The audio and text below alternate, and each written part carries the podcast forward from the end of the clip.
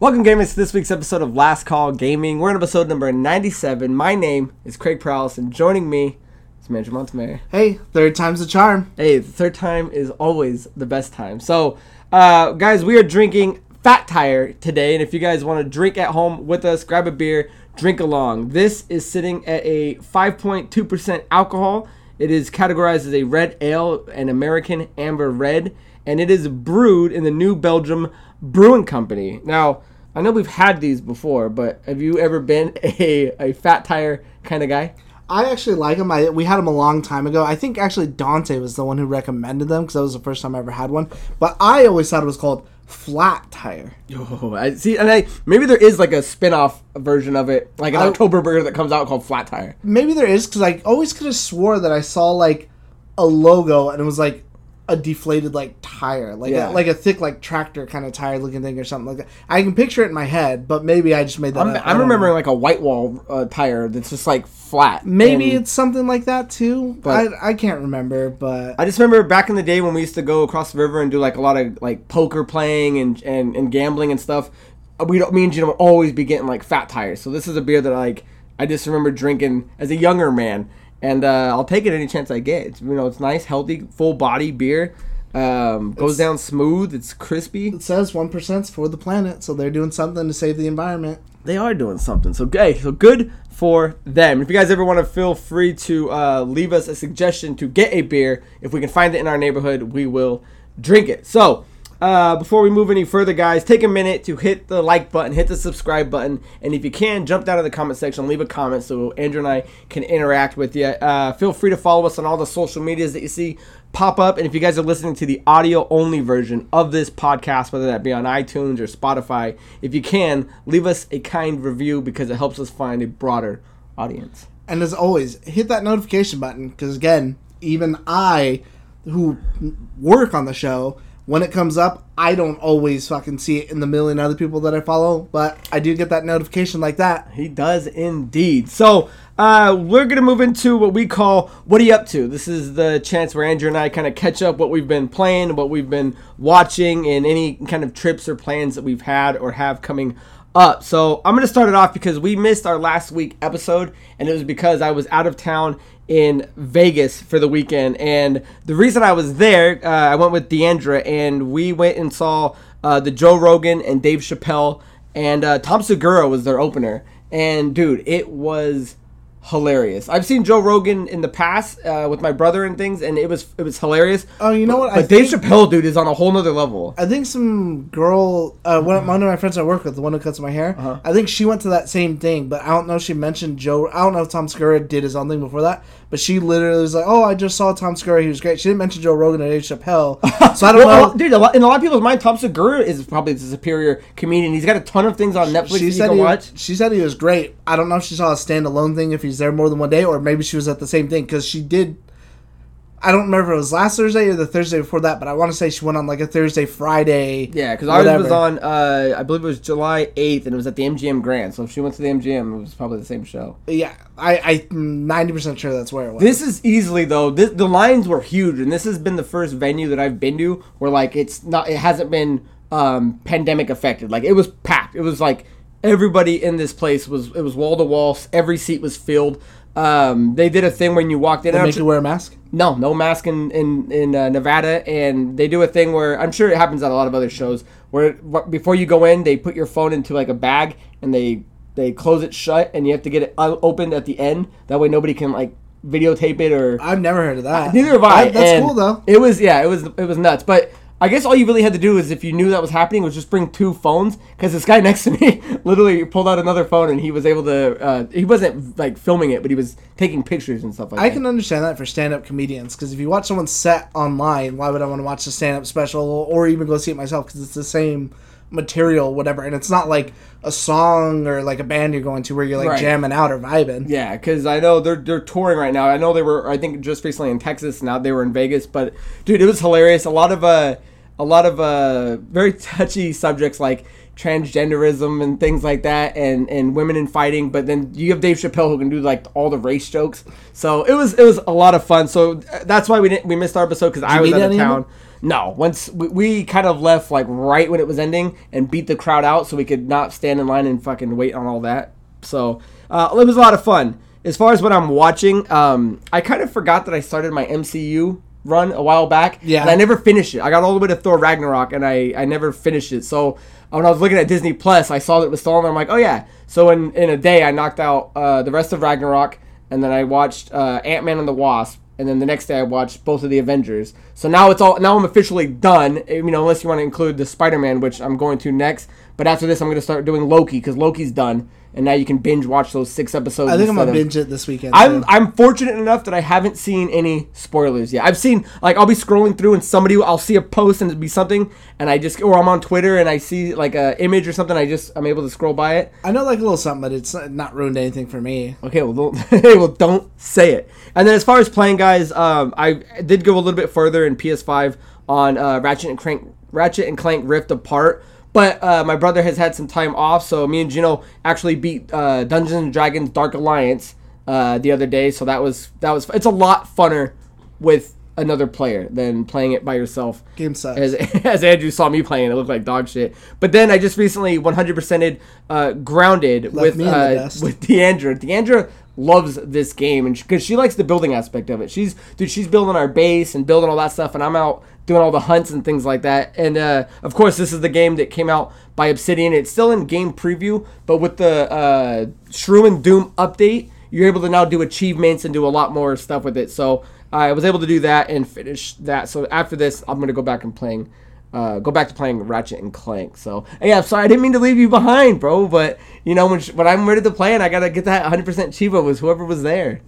Whoever was there grabbed the ball and ran with it. So what have you been up to, buddy? Well, while I look this up, will you? It's because it's bugging me. Will you look up and see if there is a beer called Flat Tire? Yes, I can. Um, I actually finished Iceborne. I've been kind of playing it. I even went through because my other, uh, my little brother bought it. I ran him through, ran him through like half of it, but then he kind of stopped playing. I got stuck, but I ended up finding this one dude online, or two of them, because I posted in that Xbox group, which was uh, super cool. I haven't used that in a while, but then they had like three different friends, so I had a party of just two people that turned in like a party of 10 people and everyone like fighting over who's going to help me out with what. And so they kind of helped me out get through the end. So I finished that. I absolutely loved that game. Like if it came out this year, it'd be my game of the year. And I can't wait for another like Monster Hunter to be new and see what's up. I know there's the one that just came out on the Switch, but personally I don't like playing something like that on the Switch. Like a big AAA title on that. Yeah, and then I started uh, Yakuza 4.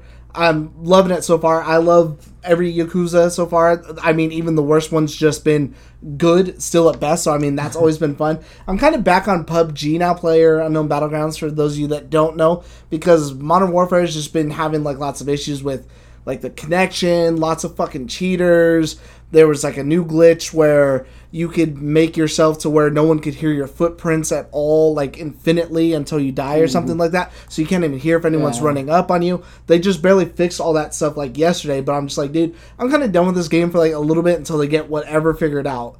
Take, On- a, take a little break from it. Yeah. On top of that, as far as watching anything, I did watch that new Resident Evil Infinite Darkness uh, anime. That's what they call it. That was on Netflix. I I liked it. I thought it was interesting. It's not the route I personally would have gone. I would have done a more Castlevania. Like, hey, here's how everything started. Maybe the first season is like zero and one. Season two could be two and three, and then whatever you want to do from there as far as like the game lore. And it's an original story. But if you're not really familiar with what Resident Evil is or who these people are, I don't really see a reason of why you would watch it. Versus Castlevania, even if you're not familiar, they have that way of pulling you in by, hey, this is how it's starting, this is what's going on. I mean, everybody knows Dracula, but this gives you an in depth of what our Dracula is. You you know him by the end of the series.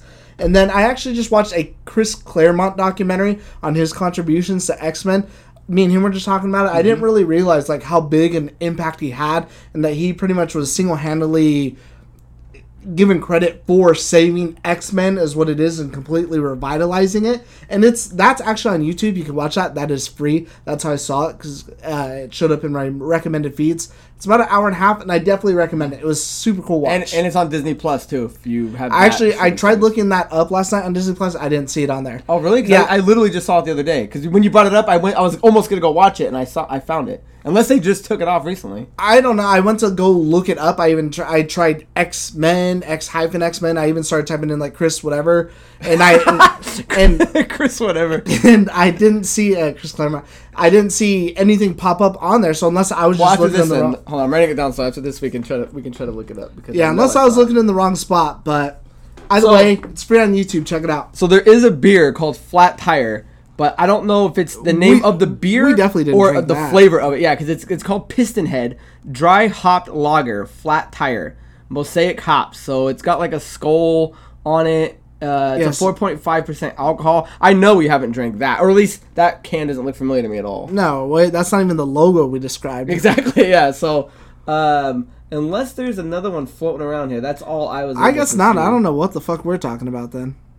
Uh, I'm sure there is something that matched it. But yeah, anyway, so uh, I'm glad that's what you're up to. I'm glad you had a nice full uh, week of playing things and watching things. So, guys, uh, leave down in the comments below what you've been up to, what you've been playing, and we'd love to have a conversation about it. So, moving into our big story of the day, it's kind of two mixed in one. There are two new handhelds entering the gaming space. Yeah, who'd have thunk it? And, you know, in, in a time where it's really just been the Switch, there's been no essential Game Boy. Since the Vita died. Sony's been Sony's been out of out of the game for a while. So the two big ones coming in is the new Switch, which is the OLED model, and the Steam Deck, which is coming out from Valve. So uh, we're gonna start with the Switch because it is kind of the more familiar one, and I just want to start just by reading this article so we can catch up on what it is if you're unfamiliar with it. So this is on NintendoLife.com if you guys want to read the full article, and it says.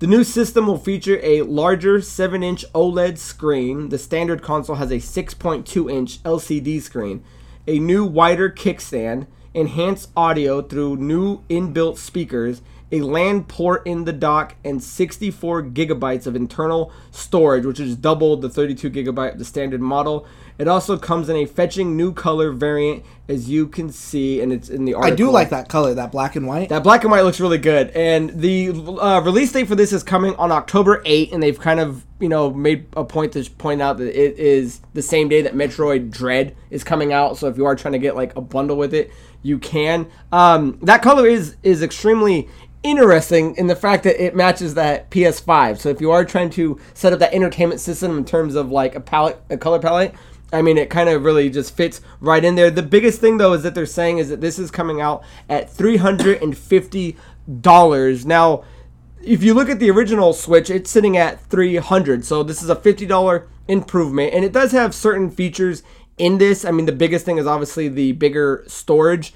But it's really only helping out anybody that plays it handheld. And Yeah. if you put it onto the dock, which is mainly the way I play it, there is no 4K output, so we it kind of missed it there, and there's no actual improvement to any of the, or there's no like enhancements to it. So Andrew and I have been talking about this, like, well, who's this really like aim for? I mean, obviously, if you are new to Nintendo, it'd be a good entry point. But do you see this as being the right step forward, just making a new improved OLED screen? I don't think so, and we'll kind of get to that a little bit too after the Steam Deck, because Craig brought up the point, like, okay, well, if you look at Nintendo's past trajectory, you have like the Game Boy, the DS, the 2DS, you know, whatever. They're all like kind of small advancements, and maybe that's kind of what this is, is more like what the Game Boys were, what they used to be.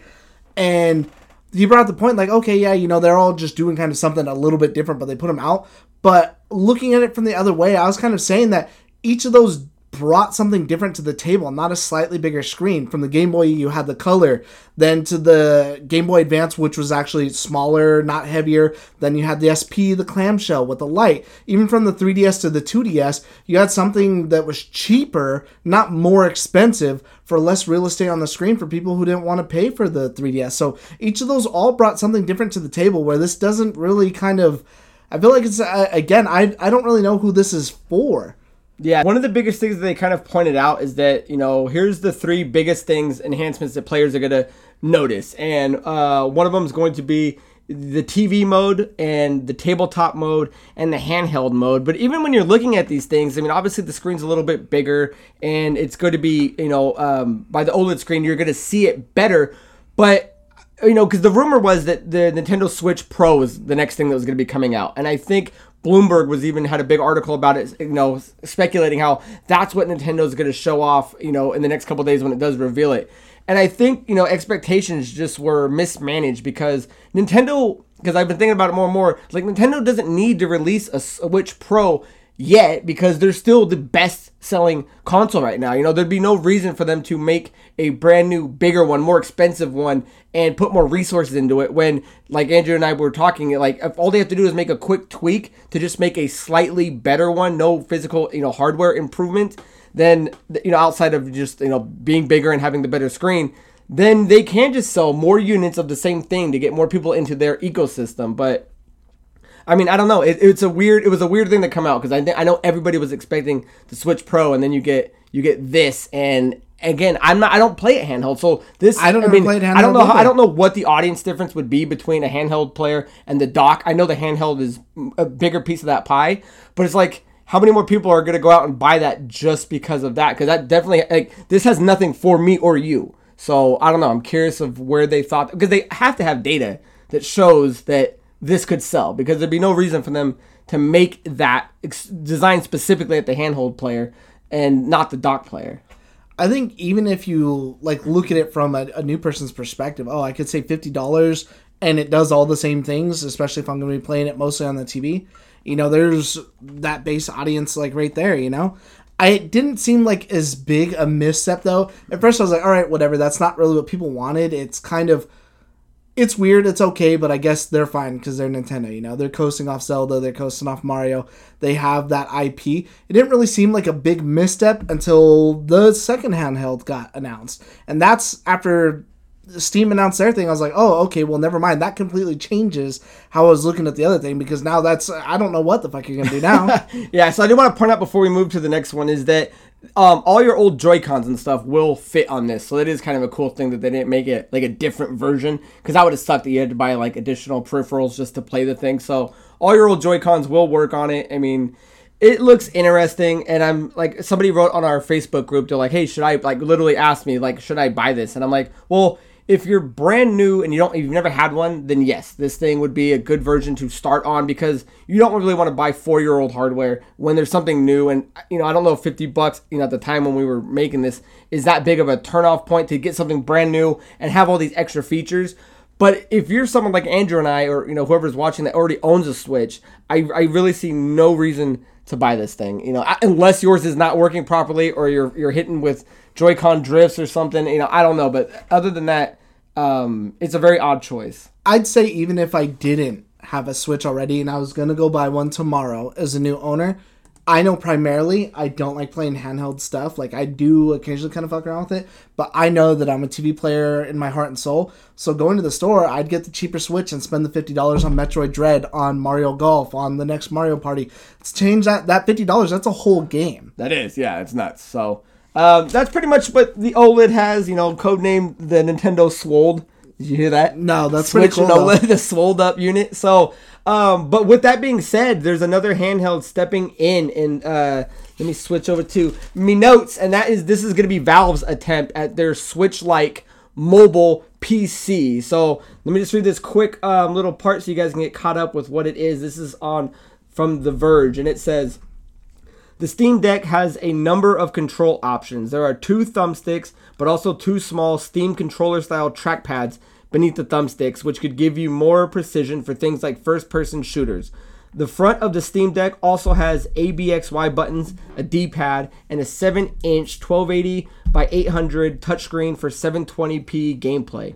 The device also has a gyroscope for motion controls. Like the Switch, it has two shoulder triggers on each side, and there are four back buttons, two on each side, as well as let's see, as well as built-in microphone. So this, I mean, kind of just showed up the other day. Is is blowing up every outlet that I've been reading, and this is, you know, this is the handheld. If I had to play something handheld, it would be something that's literally a mobile PC that gives you ton of new options and functions. And uh, Andrew, I know you had some of that written out. Did you want to kind of go over some of the highlights that stood out to you, or what do you where, where do you want to start with this bad boy? Yeah, so I, again, I actually kind of want to start with the fact that I do like the name Steam Deck. Like, I think it kind of rolls off the tongue like it's nothing crazy or nothing fancy. Steam but Deck. I understand what it is when someone says it. But as far as some of the I specs don't know. I think it go, sounds like a boat. I don't know if I like it. The Steam Deck. It's uh, it has the same screen size. It's a slightly higher fidelity when you're holding it in your hand. You can connect it to like a monitor as well too, just like you can with the um, the OLED. It does have a stronger processor, but the bigger thing on here too is it's got a lot more memory. It's actually got 16 gigabytes of RAM in it. And not to mention that it's also got an AMD 8 processor in there that supports RDNA. So that supports new features that everyone's going crazy about now with like the Xbox Series X and the PlayStation 5, like ray tracing and uh, was dy- nuts. I don't know- dynamic yeah. lighting and all that stuff. So this is meant to do all that stuff. We watched the video and the guy that was talking about it pretty much said, "Don't think of this as a handheld console. Think of it as a portable PC." And I mean, looking at everything that it has to offer, he's right because you can install whatever you want to on here. They flat out said it comes with its own Steam OS, which is kind of running off a version of like Linux. So if you're not familiar with that, if you don't want to be familiar with that, it's like you could just go ahead, wipe this thing, and load Windows into it. And on top of that, let's say you are a big Steam user, you could go ahead and put the Xbox Game Pass onto there too. I, I don't know if they've confirmed that you can, but by all signs are pointing to yes. From I mean, from yeah. how he worded it, it would uh, it would be crazy to think that that's the one thing that you couldn't do. Right. And the only reason I think that you wouldn't be able to is if maybe Microsoft is trying to get some other part of a market or something like that. But I don't see a way where you wouldn't. But either way, you should be able to do whatever you want to. And I don't even know how they would stop someone from putting Windows on there and it know that oh it's on this thing, so you can't have the Game Pass because I would definitely play that. I or if I was traveling and doing whatever, if I had to choose between a couple IPs, uh, th- that's the biggest thing is Nintendo has its IPs. It's got its great IPs. It's got its Zelda. It's got its Mario. It's got all those fun games, but it's lacking stuff like uh, Assassin's Creed, Resident Evil. You know, uh, what other new AAA games are coming out that are passing over on this console that are going to end up on this thing? So I think I'd rather have more experiences than the one or two that are dropped per year that may or may not appeal to me. You know, Zelda's the big one. I personally didn't think Mario Odyssey looked that great. That game didn't really speak to me. But Breath of the Wild is a game that spoke to me. Yeah, it's interesting because Microsoft, if you look back at some of their terminology, they keep saying that you know we're gonna put Game Pass into as many like Places places, as possible, as you yeah. can, and the fact that because everyone kept going, okay, well, they're gonna make a portable Xbox, or you know, would they ever jump into this space? But when you've got someone like this pretty much building the hardware, and you're able to just put your service on it, they literally just had someone make a portable Game Pass for them with no with no expense on their end. Now it's just something that can run Windows and put it on. So that's one been one of the biggest things that everyone keeps kind of circling around. They're like, well, if you've got now you know all the PC games on there, and now you can also do your Game Pass games on there, then to me, you know, this would be a lot of people's second uh, dairy machine because like everyone's like, okay, if you're running a PS5. Buy the Xbox One S. That'll be your your Game Pass machine if you want to play those games. But it's like, well, let me buy this thing because now I can yeah now go, I can yeah. run it on any monitor as a PC, and it's you know it's pretty powerful. Not only are you getting now all the PC side of it, but now you're going to be able to put the Game Pass on there, which is nuts. But I want to talk about the design for a minute because everyone kind of keeps referencing that it looks like the old school uh, Sega Game Gear, and it does kind of in that big black brick. But originally, when I'm looking at it, I didn't know if I liked where like the joy pads and the D pad and the buttons were. Yeah. When you look at it, it's just it's so opposite compared to how every controller is.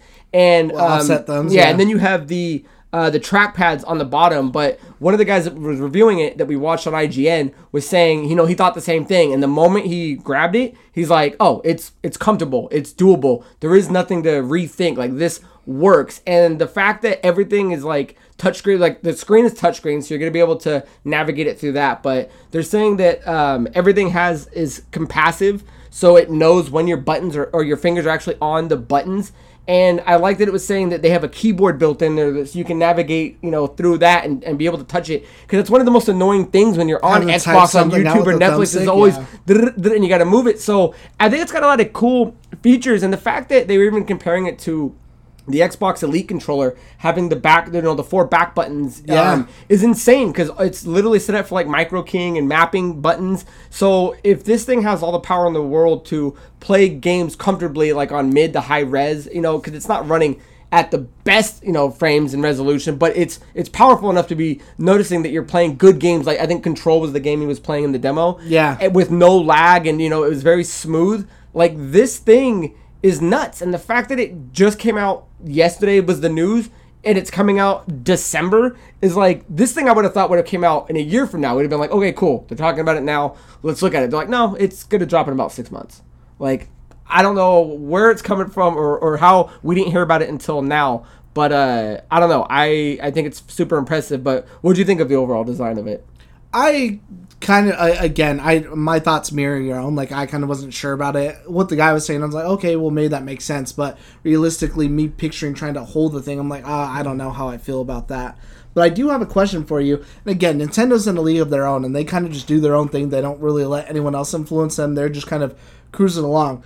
Do you think though that uh, again because this thing kind of dropped out of nowhere? I don't remember seeing any rumors or any sort of thing like that. Do you think now that they've seen that come out, they're like, oh shit, maybe we made a mistake with the OLED?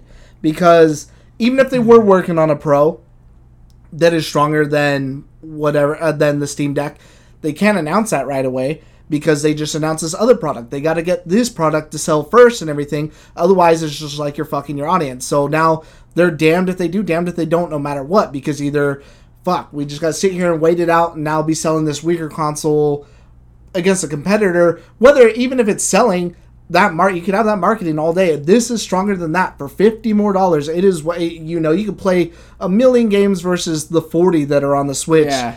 and then oh hey, uh, next year now we're gonna have whatever. Or w- would you think they would just bite the bullet sooner and be like, oh hey, we all we also have a Pro that's coming out soon. And I kind of thought maybe that was a bad idea at first, but now thinking how the Series X and the Series S rolled out, it's almost like the same thing. We have a weaker and a stronger one for you right away.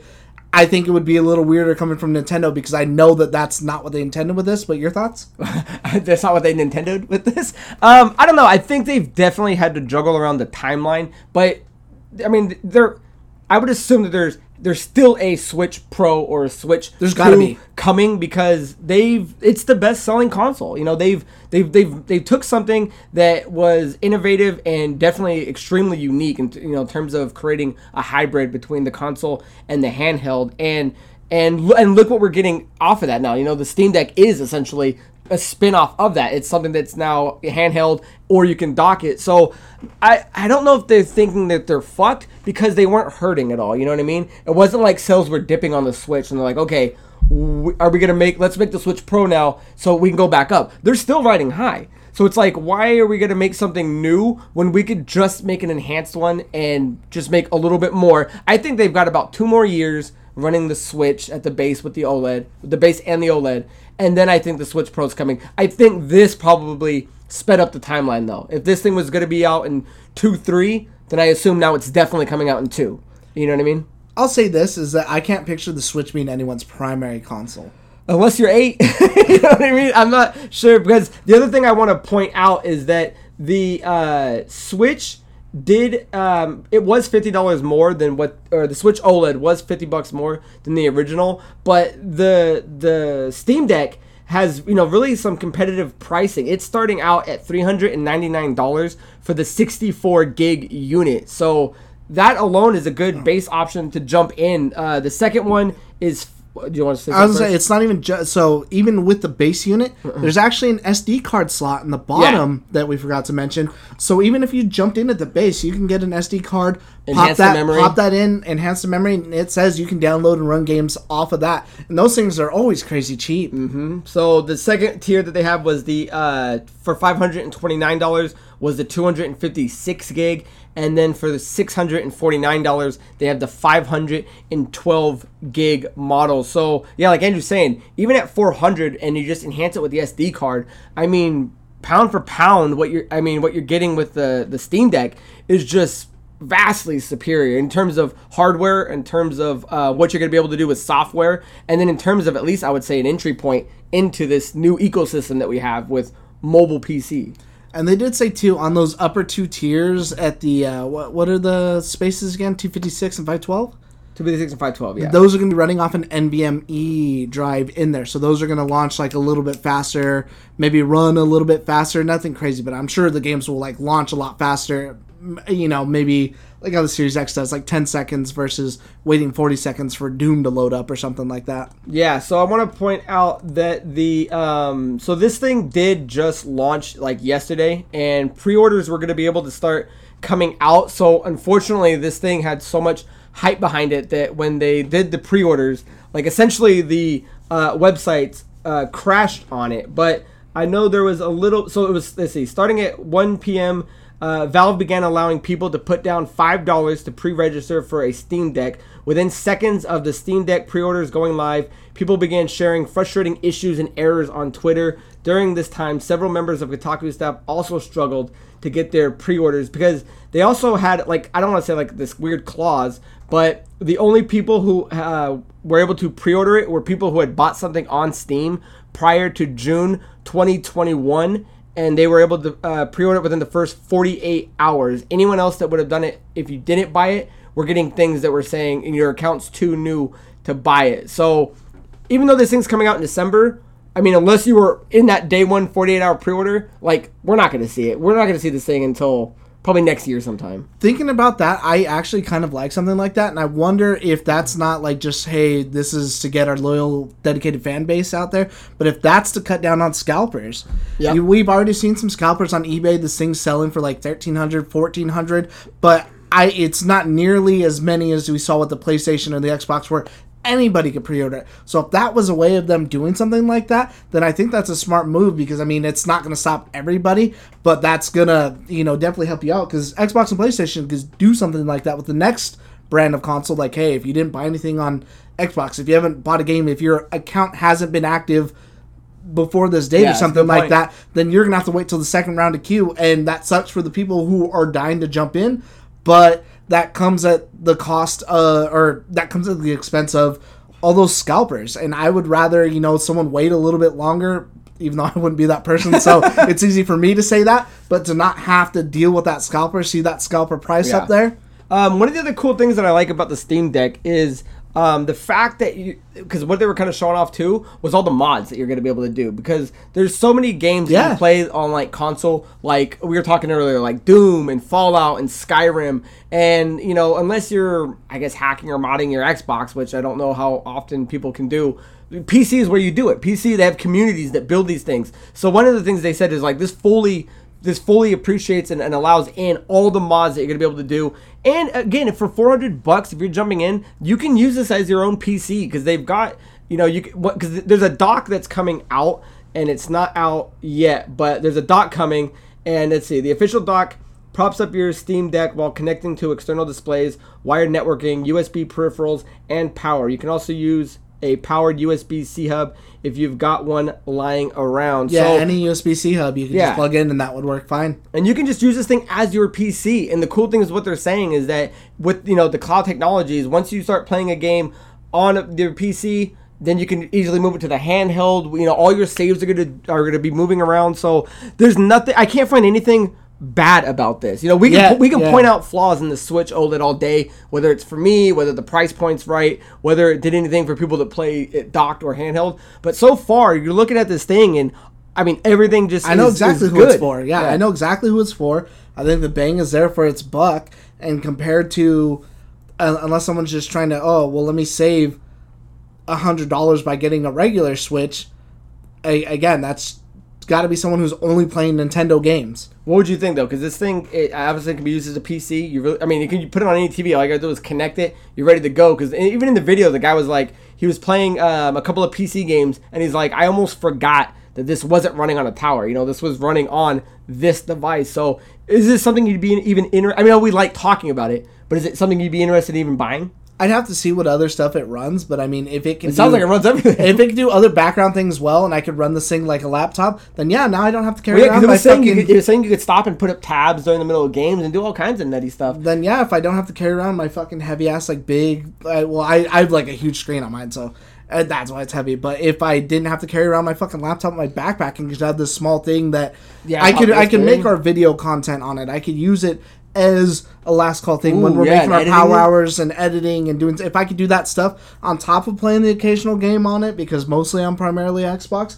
then yeah, that'd be way cooler. Because I could fit that. You know, that thing's only about like that big top, so. There's no way it's gonna weigh 40 pounds in my fucking bag. The other thing I, I, I haven't even seen anybody, uh, at least the articles I was reading, is you know we were looking at like uh, Microsoft trying to buy Discord. If you play on this thing, Discord's built in.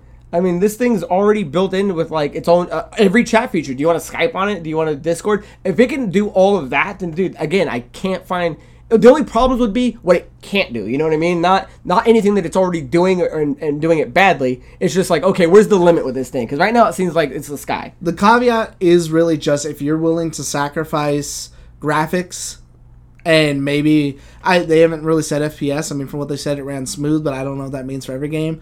But if you're way, willing to sacrifice your graphical fidelity for on the go playing or just be able to casually hook it up to anything wherever you're at, as long as you have the provided cables and stuff like that, then sure, then that's definitely an entry point for you. Yeah, I was looking at this thing like, oh, you know, it's cool. Uh, you know, definitely really, really cool. I wasn't gonna buy it, but the more I'm looking at it, more I'm reading about it. 400 bucks for a decently powered PC and something that I can literally take on the go. That's not my Switch that's limited to the games I have or my mobile Xbox Cloud because now this thing will play all the Game Pass. Like, I don't know, man. This thing is more tempting and tempting the more I read about it, and I'm sure over the course of the next, you know, few weeks and months leading into December, we're to see a lot more of this thing. So, I mean, I don't know. I have nothing but but praise for this thing. I, I, I mean, I really can't see the downfall. And I'm sure when we listen to some more podcasts and read some more news, people will point out flaws and maybe a light will turn on and be like, "Oh yeah, it never said this." But as of right now, man, this thing this thing looks smooth and crispy. I would say for sure it stomps that Nintendo OLED. Yeah. So um, I, I think that's about it. Unless there's anything else you want to go off on it. Nah, Alrighty, guys. So uh, that is the end of that story. If you guys have any comments on the new Switch swolled up or the Steam Deck, uh, leave them down below. If there's something maybe we missed and didn't cover, or something you want to point out, feel free to leave that down in the comments. I do want to ask if if you're somebody who doesn't have a console. I, I know there are people who just watch our show to stay up on game news, and specifically this question would be for you then. Which one of these two is more appealing to you? Let's say you had the money, like that's not a fucking issue, or anything like that.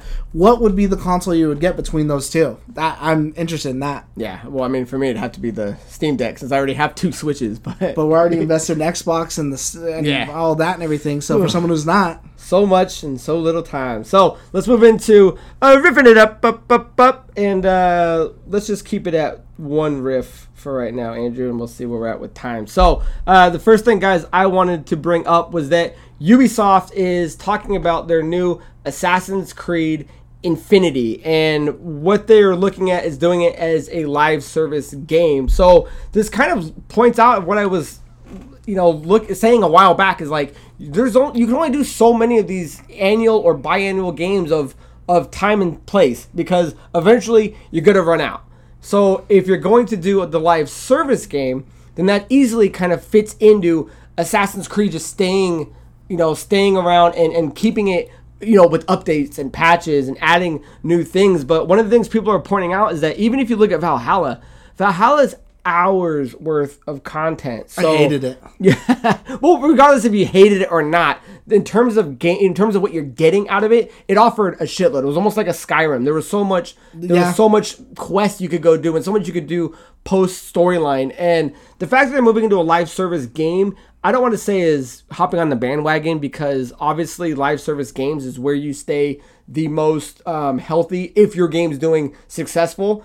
But Assassin's Creed moving that way because what they're because what they keep what this is an article uh, i'm just going to read one quick thing and this is from polygon and it says recent entries in the 14 year old assassin's creed franchise have ballooned in size the most recent title 2020's assassin's creed valhalla could easily take more than 100 hours to fully explore and complete in this sense, Assassin's Creed games have already offered a live service game experience by allowing players to truly devote huge chunks of their time to completing every side quest. This upcoming Assassin's Creed game will be the next logical step in the trend. So, I guess my curiosity just is that, well, are you able to jump into this game and play whatever point in time you wanted to, or will Infinity now be a new point in time and that's where the live service is at. Because what it sounded like is that you could bring in your guy from Victorian England, you could bring in, you know, the colonial West, you could bring in, um, you know, the Renaissance era Ezio kind of style guy. But if it's going to be a live service game, I would assume if there's going to be multiple people on, you're not going to be playing a main character anymore. You're going to be your own bloodline into these Assassin's Creed timelines. Or, I mean, I, I don't know if you read much of the story, but how do you look or see it? I looked at it and I kind of can't really picture it for this because I kind of like the standalone idea for Assassin's Creed. That's When the way I love it. But when I picture that so like live service, I picture like Madden should be a live service, NHL hockey, FIFA, Mm-hmm. like sports games where the only thing you're really updating is like the player year after year. I think those should be a live service. I can't really fathom like how they would make this really work, yeah, I'm curious. especially since the last. Sorry, I, Oh, especially since the last one wasn't that great for me.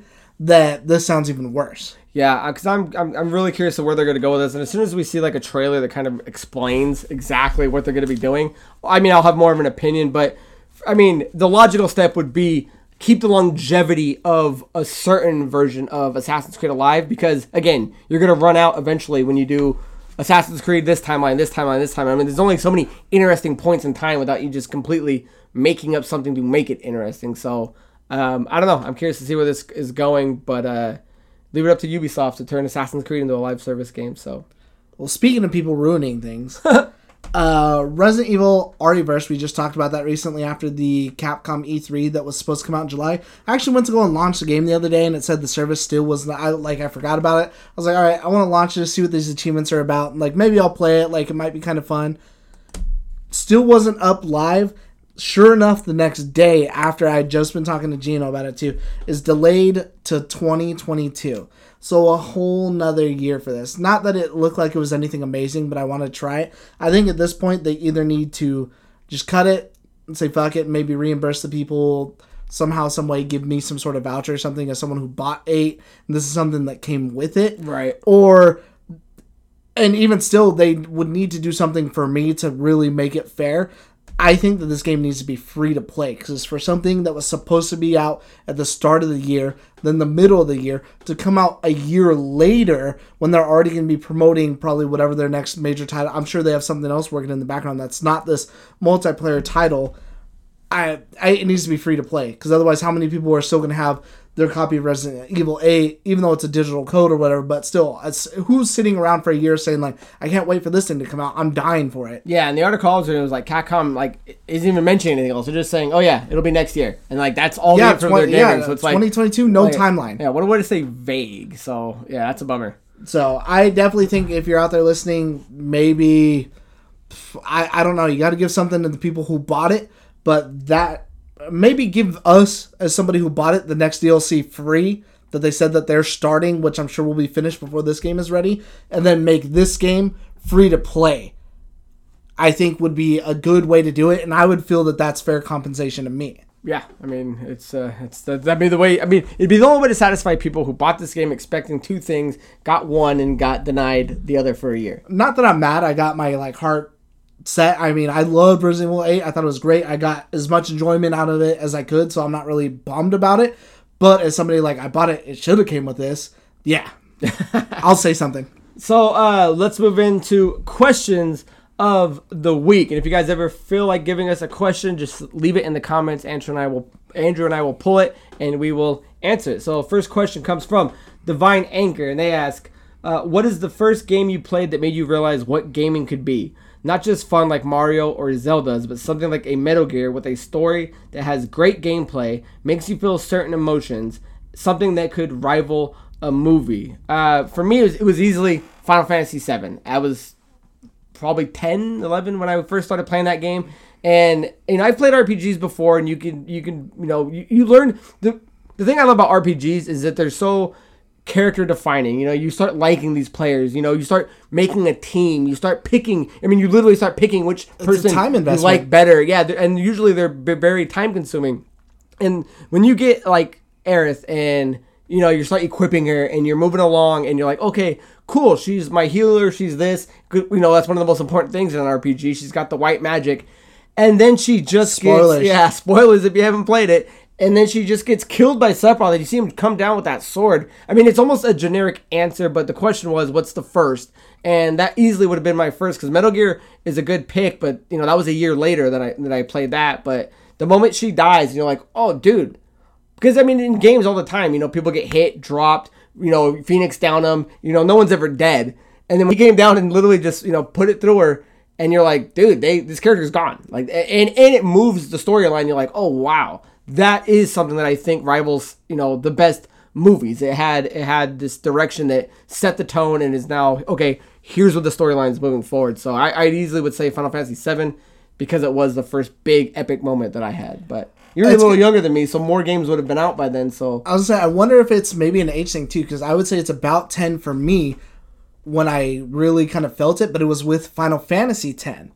So about that same time, I was like 9, 10 when that game came out, and again, same thing. And that's this game is uh, one of the real first like PS2 games that are like fully voice acted. The That graphics are great and everything. So I feel like that's kind of what really you're at that age now too where that's going to do a lot more for you than like reading like text and stuff like Right. that and so just going through that whole game and then uh, spoilers finding out like Auron's dead. Go you're on you're on this pilgrimage you're doing the, the same whole time, and then you find out that Yuna has to die in order for or not Yuna um well she will die but then she's got to sacrifice a some or one of her guardians in order for it to be the Aeon in order to stop this fucking thing. And then at the end even when they're like in love and they admit they love each other they can't be together because your main character is just like this dream thing that's a part of this world and so it's like a love that can't even be and so that game like still I, I go back and I watch that ending like all the time because it really means a lot to me. That game still definitely makes me like cry. Like I'll for sure fucking cry. Yeah, nice. So uh, make sure you leave your answer down below. We'd love to hear it. Uh, second question comes from my brother, Gino Prouse, and he says, I think you guys have done the Mount Rushmore of wrestlers. Yeah, we talk about it all the time. Uh, what's your personal Rushmore of video games? No genre splits or next gen competition. Pure overall favorite to you. The top four games you have played. Mine are Super Mario RPG, Halo 2, Mass Effect 2, and Final Fantasy 8. You know, I was thinking about this earlier, and the more I hear, like everyone always says, the Mount Rushmore of games, like, and then what's the best? Mount Rushmore isn't based on the best. Mount Yeah. Rushmore, literally, it was made at a certain time when there was only certain people on it, and it was the people that defined what that was, such as the presidency. So every time I'm always conflicted because I'm always like, well, would the Mount Rushmore be what made What's video games, or who yeah, defined or that? What made video games what it is, Mount Rushmore, or my? But the question obviously is, what's your personal Mount Rushmore favorite? So um, I put down for mine. Uh, Bioshock. I mean, I'm a big, huge Bioshock fan. I love that series. Can't wait for the next one. Um, I love God of War, but I would say the PS4 version, the new reboot of God of War, was one of the best games I've ever played. And um, there's a you can play it now on the PS5 with updates, and uh, so I want to play that. Uh, like Gino, Super Mario RPG is one of my favorite games of all time. And then, like I referenced earlier, uh, Final Fantasy seven. But I know you want to say your answer, but if I just want to throw in there since I mentioned it, if we're talking, or, or, you know, what Mount Rushmore I guess should be, then I guess I don't know how many people would argue that it wouldn't be Mario, Sonic, Mega Man, and Pac Man, or at least some variation of that. See, I'd go differently. So for mine, Are if, you going? if- you going uh, builders or your personal? if we're just so if we're just going people like Mm-hmm. what you said, so Mario Mario has to be on there. He can't not be on there. And then I would say Yoshi, aren't you? Snake has to be on Well, there. Okay. That I think that I guess- uh, that guess redefines storytelling. Then I guess Mount Rushmore would we'd have to do a cutoff. Like when is it? And I would put I would put the Mount Rushmore would have to stay somewhere in the eight bit, eight bit, or maybe even sixteen bit. Because once you get into the thirty two, I mean, then Cloud could be on that because that was you know I don't know if we could get into the nineties when so many games were back in like the seventies and eighties. so I would put those two, Chief, and then somebody else. But if I had to go, See, uh, Chiefs though. I mean, now we're going into two thousand and what 2000, 2001? yeah, but it's who defined whatever who would be on a Rushmore. That's a John a, a game Okay, then defining when, character. when does it stop? When do you stop? You know what I'm saying? I don't know. I, I would feel it would have to be at a certain period, and we'd have to define it as either like 8 bit or like 16 bit. if we're just doing Rushmore based on our favorite game, pretty much you just asked me what my top five is, top four is. Top four. I'll do in in this order too. Link's, Awa- Link's, Link's Awakening, Link's Awakening, always. Demon's D- Dark DX, Souls 3. Final Fantasy X, I'll try to guess it. Dark Souls 3, Ooh, you got one more. Metal Actually, Sol- Metal, Gear Metal, Solid 3. Gear Solid Three goes before Dark Souls, and then I'd actually put Yakuza before Dark Souls. the newest one, six. Zero is my favorite. Oh, nice. Okay, I thought for some reason I thought six would have been the one stand out. I'd put Dark Souls in there, but Dark Souls is a little bit. The, the story's there, but it's up for you to interpret whatever, and you're reading and trying to figure everything out. There's no definitive answer, where these other ones are a definitive story. Yeah, I mean, give or take, Metal Gear's got all kinds of crazy shit and everything going on in it or whatever. But it's got a set narrative that it's telling you versus read this shit, that shit, Chris Kirkpatrick. you can get your ass kicked. Um, yeah, but do you get my point though with the Mount Rushmore part? Like, if, if we're doing one of two versions, one of them has to, there has to be a cutoff. I see what you mean for like that- predefined to build the foundation for Right. everyone else to Right. continue, and then the way I took was in just from when gaming started until Right, now. But Obama can never be on Mount Rushmore because it's already been done. You know what I mean? Like you wouldn't be having Obama if it wasn't for the originals, and in my mind, the originals would be probably somewhere close to that lineup. I don't know. Interesting stuff. Though. I, like, think I could be on Mount Rushmore. you are my Mount Rushmore, a favorite host, favorite co-host. Thank you. Uh, last question comes from our friend Randy Marino, future podcaster, I might add. And uh, his question is Not sure if you guys have seen it or not, but SummerSlam will be in Las Vegas in August at the. Is it Allegiant? Allegiant Stadium, I think. I don't know. Stadium. Are we going or what? I want to take my son. I've only been to one wrestling event in my life uh, with my brother, and I it might have been like MGM too, but it, this was like WCW, um, NWO days. Like Hulk Hogan was there, black and white. Sting was there. Me and Gino had signs. This was like 1994, I think. What'd your And- sign say? it was uh, we had these characters drawn in Vegas of us as wrestlers. So they drew me as Hulk Hogan, and I'm pr- I'm trying to remember. Hogan? Oh, as Hoyt Hogan, and I'm trying to remember. Gino's might have been like Hacksaw Jim Duggan or something like that. He's more like a dude love kind of guy. well, I wouldn't have been WCW though, and uh, I would love to go, man. An- But Andrew and I have a pretty booked schedule right now. I mean, we're going to Torpedo Con, but if we could make a wrestling uh, thing fit and go in August to watch some, because I don't want. I- We love talking old wrestling, but I'm not up to date on anything new, so I don't know. No, hell I don't no. know who I I'd be would- I rooting wouldn't for go. or what. But I mean, if, it, if the cheap, if the tickets were all right, and you know we could figure out a place to stay and, and it worked, I mean, I'd be down to do No. one more one more event. You're out. I hate wrestling for what it is and what it's become. Like, I strictly stopped at.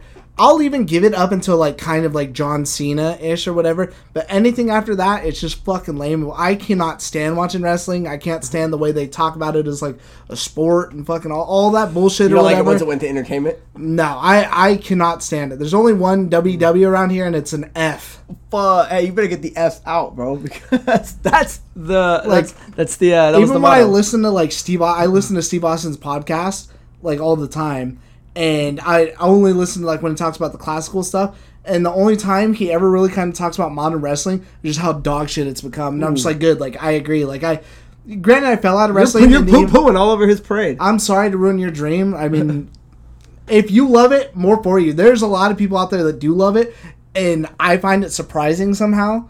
But I'd go watch it if we can make it fit, Randy. I will. it's just not for me, and I hate it. Yeah, no I hate anyone who likes it. no big promises though, because I know I know Torpedo Con's gonna take a lot out and of it. And that's so. that. and that's the bottom line because man drew said so uh, so that is the end of this episode guys it did go a tad bit long but i feel we had a lot to talk about questions to catch up on riffs to discuss so uh, if you guys have any questions comments concerns leave them down in the comment section andrew and i will get back to you and i want to say quite promptly I'm trying. so guys until next time my name is craig prowlis that is mandrew Montemayor. cheers